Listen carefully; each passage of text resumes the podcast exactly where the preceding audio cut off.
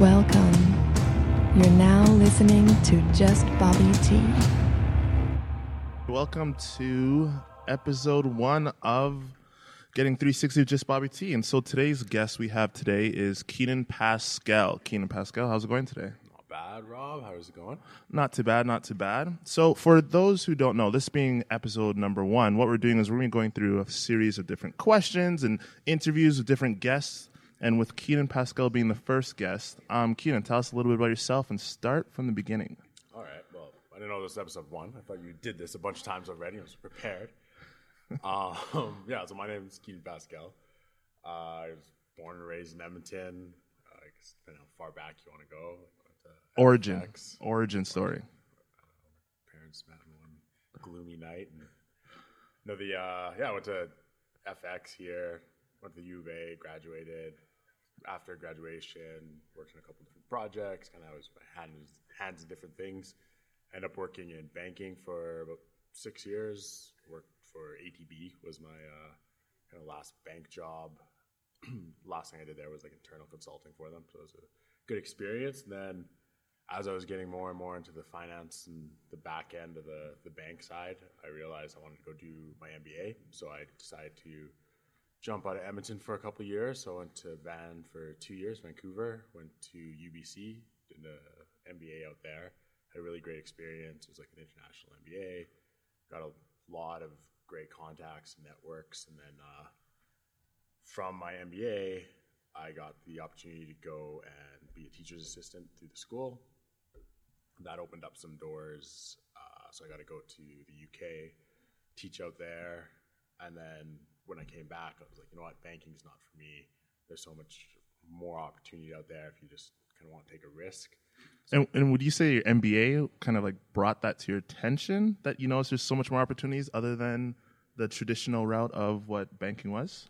Yeah, like like I love banking. Like banking was a great job. It was just uh, I think the biggest thing I got from the MBA was stepping out of that like nine to five job where you're like you didn't have that set paycheck coming in. Like once you disconnected from it, it kind of changes the way you're thinking. So you're like, I can instead of just knowing I'm going to get a paycheck every month, you know, like I, had savings and other investments, like rental properties and things like that. But then I realized like I can work that month and I can make cash to like cover things. Like I didn't have to rely on a job.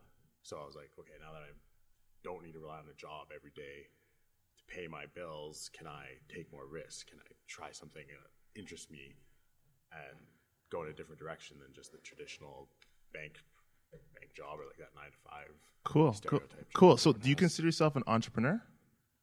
Yeah, kind of trial by fire, but uh, yeah, I figured it out It's over the over a couple different projects. Like you and me have worked on projects together. I've done And name and name some of those projects So- that come to mind. Tragedy. it was first one we did was like the uh, made in Edmonton event. So we there was what, like four of us, six of us, at the, at the, probably what seven of us in the team in the end. I think it was in the end. It was like nine of us. Yeah, so like, Yeah. we had a good crew of nine people. Like everyone kind of volunteered their time, and we just put up the money and lost it, or broke even, broke even. But we uh, And what were and what were some of the events that you did under that, or we did, I should say? So we did uh, some of my favorites. We did that like annual garden jazz party, which is like the city really liked at the Conbon Gardens downtown. We did the that ice event in the freezer. That was really fun one. The loft parties above the brewery. The yeah, just different party events, and then as that evolved, we realized there was opportunity in the, the sponsorship side of things. So while I kind of was always having my day job, we were always working on side projects and kind of taking that entrepreneur spirit and applying it to different things. So we got to like sponsorship consulting, helping other people launch their products and their events, and bringing together different our networks and helping them kind of take their events from like small scale to like larger scale stuff. So like we worked a lot with vignettes and the Golf Society, just different companies where we can kind of now consult and use our experience as opposed to being the ones like on the ground level. But that's that how that that evolved, and then with the MBA adding kind of fuel to the fire, I came back. I decided I'm going to get out of banking, so I had enough of a cushion from having like investments way back in the day that grew that I was like, okay, I, I got a runway, I got a comfortable amount that I could go find something else to do. So while shopping around for jobs, I was looking at more real estate, land development, talking to guys about like analyst positions, and then one of my friends from school, Cam, he was one of the top graduates of our class. Really interesting character. He had an idea to get into the cannabis space. So while we were at UBC, he incubated this idea with the class, or with the group class, like a project, and it was basically a Keurig machine. You put the oil in at the top, press a button, your uh, or you put your weed at the top and press a button. Your oil comes at the bottom, and then you start market testing that, and then And this was and this was a school project. Like, how can you do that in a school? Uh, well, like, yeah, it's UBC. It's Vancouver. Like, like, they kind of let they, they let your entrepreneur spirit fly, Okay. and uh, so Cam started like market testing that idea. Like, obviously not putting weed in people's homes, but that evolved to a beverage line. So that line, because people are like, well, why not just buy the oil as opposed to making uh, making the oil myself? So he's created a cold pressed juice, and the dispensaries in Vancouver were way ahead of anywhere else, in, or in Vancouver, Victoria, were way ahead of the rest of the country. So he had some pre-sales, but it was all in that gray market where it was allowed but not elite, like it was illegal but it was allowed kind of thing. So Cam kind of shelved that idea, shelved that company, went and worked for an AI company doing uh, robotics, and we were out here going for beers at the U of A because they have a big nanotechnology thing. So he was for a conference, and he was like, "I need somebody to, for real, to me, like to really play in the space, I need to have a license to produce. So that's where you can legally grow flower, you can extract it, you can sell it. So that was kind of Cam's big hurdle. Yep. And it just, the way the world works, he was like, You're not working right now. Do you want to? Do you want to take a swing at this? So so sorry. Let's take a step back. How long ago? So all of that discussion. What year did that happen in? That'd have been 2016. So Two- like I came back from the UK in like July of 2016, or no, no, I came back in like April, something like that. Cool. So so Cam essentially then he just needed another partner or someone to actually run the business or to Yeah. create the business of what it is. And, and what is that business called? So right now it's evolved to Token Naturals. So it's an extraction and product development company here at Edmonton in the cannabis space. So we have an application in with Health Canada. So we're going through the steps. So it took us like we started the company like I we we met in July. I quit the bank and all that in like the summer of 2016, and Cam needed help getting this license so that like he could legally do all the things he wanted to do in developing products and doing research. So over 2016, 2017, we put together the business plan, the application. We built out a wicked team. Now we're at like seven people, and we've got uh, an application with Health Canada. So we put it in at the Q2, Q, Q4 2017. Okay. And and for the people who who just are just totally lost in that space, what does it mean or what is the importance or the value of, you know, being a licensed producer? Like what does that mean exactly? Yeah, so the way the uh, government, so when the Liberals came into party, they're like, we're going to legalize cannabis. And what everyone got excited was, was all these licensed producers, it was assumed that they're going to get grandfathered into the system. So you were allowed to grow and sell medical marijuana through the ACMPR, which is like the access to cannabis for medical purposes. Yeah. And so what that was was kind of that first step is there's these ACMPR applicants that become licensed producers. And right now there is I think like 86 licensed producers in Canada. So we're hoping to be in the first like 150, 120 licensed Oh, producers wow. across the country. And the assumption is as these so no matter what happens if you know the government doesn't rec- or uh, create recreational marijuana which I'm, everyone's very confident they will but if it doesn't happen we would still be able to sell a medical product to customers directly that would need them through the, the health system Awesome. And I guess that's also too from the standpoint of like a commercial entity. So if you're a commercial business, you need a license, you need to become a licensed producer to do that.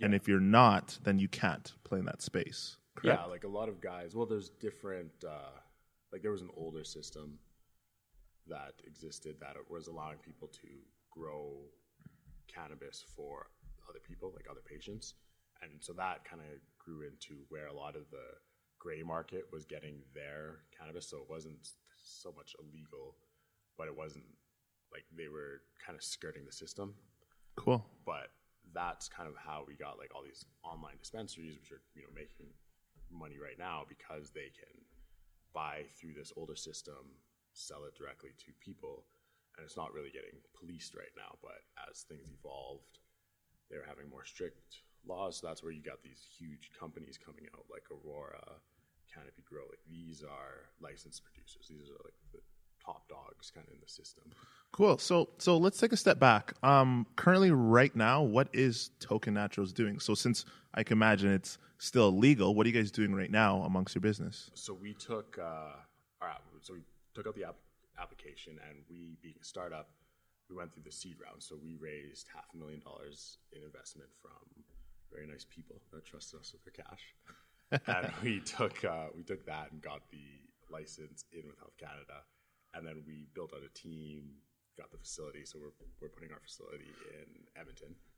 So it's a six thousand square foot facility, but we have the option to grow it into like the warehouse that we're in is sixteen thousand and the lot sixty. So there's a lot of upside potential. We as a team decided to like get skip the growing like the the growing phase and move just into the extraction because we felt like that is more up our alley for skills and So- where we wanted to be. So while we were waiting with the license in, we decided, you know, we're MBAs, we can kind of bootstrap something. So we launched a bitters line as a pet project. Like Cam, he's got a great background in chemical engineering. He wanted to really find something that we could play with that is adult focused. It's going to be something that we can learn the ropes on supply, product development, extractions, flavoring. So bitters kind of fit that. So And and what are bit, what are bit, what are bitters exactly? People don't even know what bitters are. so like the cocktail bitters to make an old fashioned. So like old fashioned, basically any alcoholic uh, cocktail that you'll see in you know the kind of the hot spots in Edmonton will add bitters to it just to change the flavor profile a little bit. Okay, cool. So Put a couple drops in, like you can put it in your water. Some people put it in their coffee, things like that. so bitters are almost like a, I guess like a spice that people add to cocktails to just create different flavors and different Yeah. profiles among that. Yeah, essentially. Awesome. So you mentioned before that you guys raised um, half a million, which is awesome, and I'm sure there's a lot of people who are very curious. How does one do something like that? Can Can you walk us through a little bit about that process and what were like sort of like I guess on a on a high level, like what were the steps, or how does one even start to do that? Uh, so it's really coming up with the plan. Like the business plan is the biggest thing because you're going. It's different than so in the banking and like kind of like the real estate background that I had or experience there is you know what this asset's worth. Like you know that this house is worth three hundred thousand, and I can rent it out for thousand dollars a month. I'm going to make X amount of return, and we think the growth of the market's going to be you know three five percent kind of thing. When you're pitching somebody to invest in your business that is in a especially in an emerging market is I have to convince you that my idea is worth two million dollars, four million dollars, one million dollars, and it really comes down to like the plan you have in place and then the team you've built to execute it. Then like this was my I've never gone out and raised money before, so I was a lot of learning on the go, being way out of my comfort zone. a lot of times, like my first pitch was it was a disaster. Like, it was one of the dumbest things I've ever done in terms of like presentations. But the guy gave us like a hundred thousand dollars, and he was like, "You know what? It wasn't your pitch was awful. Like, don't ever do that to somebody again." But you are confident in your team. You're confident in your idea, and like I'm to invest in you, not in that shitty pitch deck you just put it in front of me. So like, it was going through those lessons and learning to kind of tweak it and getting mentorship was important. Like we just talked to guys who had already done it and asked like, okay, does this does this sound right? Does this make sense? And then your investors, I think the biggest thing is like we got really strong investors at the beginning that maybe not weren't so experienced in buying, you know, starting like in startup space, but they were very strong in the sense that like they really believed in the team. So when they invested, they went to their other networks and contact and were like, "Hey, these guys are legit. Let's let's pool. Let's back them up." Well, that's cool. So a lot of it is like relationship based. So Yeah. just like you're saying, your first pitch kind of went, unfortunately, not the best or the smoothest due to just the practice of things, but it came down to your relationship with that individual and also just Yeah, yeah. Like it was definitely like the relationship and being able to. But like, basically, at the end of it, I, I just closed my laptop. And so he was just like, "Just stop using that deck." 'cause It was it was awful. I wasn't explaining anything, and it was very it was way too complicated for what he was trying to ask me. So it really came down to like the relationship, and like we basically did the deal over drinks after, and like we went and had a beer, and then that's where we kind of like clicked, and it made all, made more sense because you know you're just have that bond with this investor because they believe in you, you believe in them backing you up, and then that's really what helped open the floodgates to, and the sense that it was like a new market, and people are very interested in investing in cannabis right now. Like you see a lot of talk about the stock markets, guys right now looking at retail shops, like people are getting into the market, which is really exciting, and I, I love to see that. Yeah, and that segues into actually my next question is like what is currently right now the current state of like the cannabis market in respect to like what's happening in that space? If you can like once again speak to that a little bit on a high level. Uh, well, like on a high level, like everybody's really excited about the recreational market in Canada being opened up. So Canada, like Uruguay was the first country, but Canada would be kind of the first like country to recreate or allow recreational marijuana across the board. So in the states, like you have Colorado, California, but everybody's locked in their own state. So if you have a company in Colorado, you can't just go across the border and sell it in California. You have to actually set up another shop over there. Here, we can set up shop in Edmonton, and I can sell to people in Ontario Yeah. through like the license that we would have. So that counts opportunities potentially. yeah, there's like there's a lot of opportunities there. The option to Europe, and there's a lot of excitement as they kind of Canada isn't s- unique. Are the ones that are going to be the first guys to like kind of take a swing at it. And then on the recreational, it's most it's probably not going to be July 1st because they're not going to want it to be Canada like cannabis mandate. Now each province has to decide how they're going to do it. So private liquor stores. So you can do a private dispensary, run it through there. There's through AGLC online system where I can go from the licensed producer to one of the dispensary evolve. Totally. That sounds cool. And sorry, just your mic. Just there we go. Yeah. um, and then Diversification of the industry. Like you don't have what I find doing this because I have this cool idea and I want to put cannabis in this or I want to like make this accessory. Or it's not like you know you can think of a banker, you can think of you know an oil and gas guy, but like there is no cannabis business person. So anytime I go to, to be you know there's so much diversity because people aren't afraid to kind of step up to them. There's nobody that's going to tell you you can't right now. Like there was definitely restraints because like there's now different opportunities. Like one little thing that they we found out today is like you don't need a hundred thousand dollar purchase in our on our and, books s- and sorry, that vault is like in regards to like if you're cannabis because it's like a pharmaceutical grade. yeah. That's how they're treating it.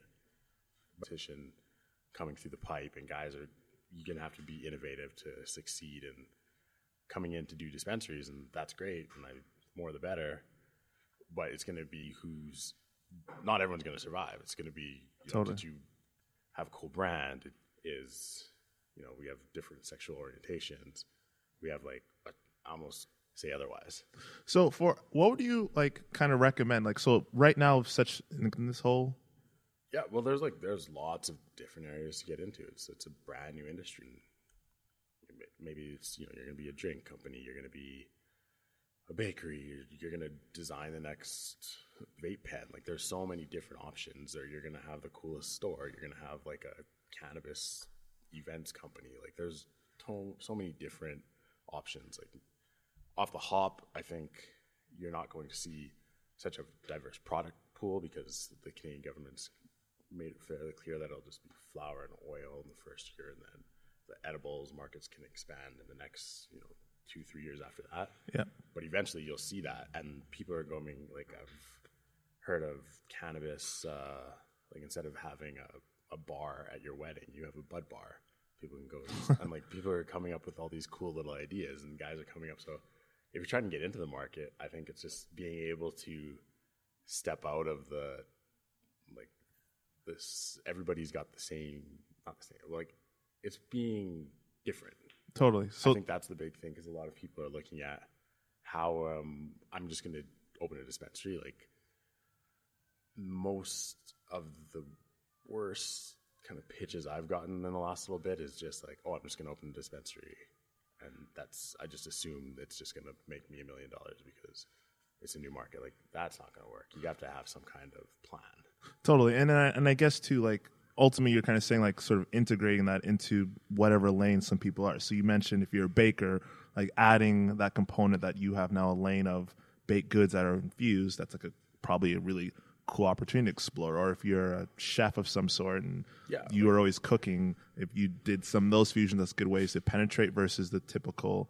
I'm opening up an like a retail of it. Correct. Yeah, like there's definitely like there's smarter people out there than I am, and maybe I don't even know what the next big thing is. But it's the opportunity's there, and it's really just if you, I would have never imagined five years ago I'd be working for a cannabis company. so it's like it really just kind of depends Yeah. where you where you fall. Like we try to keep our company as light on the feet as possible. So Totally. we want to when different opportunities come up, or we've done consulting projects for other companies. Like Cam's gone out to Victoria and helped them like set up a lab, or guys have come up and like, hey, we wanted to, we need help making this product. Can you guys kind of put your experience in? And we- we've done consulting projects for people in that sense, and like we've done our bitters line, and we try to stay flexible because our backbone like is going to be we're going to extract cannabis, put into products that we either own and send it directly to the retail stores,